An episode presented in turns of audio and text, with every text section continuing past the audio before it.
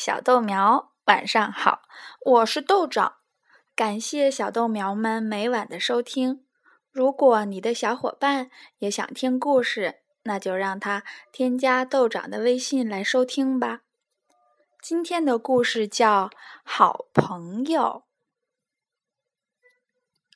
每天早上，公鸡姑姑要负责叫醒农庄里的动物，小老鼠强强和小猪波波。都会在一旁帮忙，因为好朋友总是互相帮忙的。然后他们会骑上脚踏车，从农庄出发，一起在晨光里兜风。无论路多么颠，山多么陡，道路多么曲折，水洼多么深，都阻挡不了他们。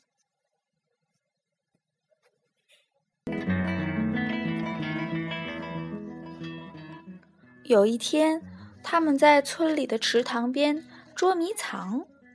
小老鼠强强躲在芦苇丛里时，发现了一艘旧船。他们三个便立下了共同的志愿，要成为海盗。因为好朋友总是一起做决定的。小老鼠强强掌舵。公鸡姑姑张开翅膀，扬起了帆；小猪波波充当软木塞儿，堵住了船底的破洞。他们就这样在宽阔的水面上航行冒险。一天下来，他们觉得自己变得更大胆、更勇敢了。他们征服了整个池塘。可是，饥饿还是把他们赶回到岸上。本来他们想钓鱼来吃，可是肚子咕噜咕噜的叫得好大声，把鱼都吓跑了。他们只好去采樱桃。他们把采到的樱桃分着吃，一颗分给小老鼠强强，一颗分给公鸡姑姑。两颗分给小猪波波，就这样一直分下去。小老鼠强强没什么意见，不过公鸡姑姑觉得不公平，所以他又分到了所有的樱桃核。因为好朋友总是要公平对待的。他们吃了太多的樱桃了，所以全都闹肚子了，得在回家前先到草地上解决一下。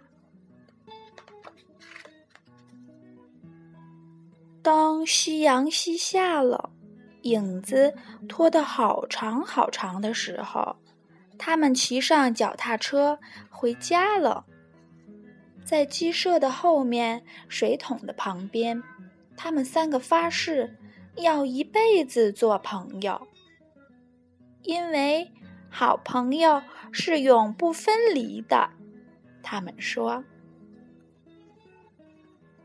那天晚上，他们打算在小老鼠强强家睡觉，可是公鸡姑姑被卡在洞口了。于是，他们又决定到小猪波波家过夜。不过，小老鼠强强的鼻子太灵敏了，它不想住在猪舍里。最后，公鸡姑姑提议到鸡舍的木杆上睡觉，可是木杆断了，他们只好互道晚安，各自回到自己的床上去。有时候。好朋友也不能一直在一起，他们说。可是他们在梦里又见面了，因为好朋友总是会出现在彼此的梦中。好了，小豆苗，你们的好朋友是谁呢？你有和他们一起分享了吗？今天晚上，哪一个好朋友会出现在你的梦里呢？晚安，小豆苗。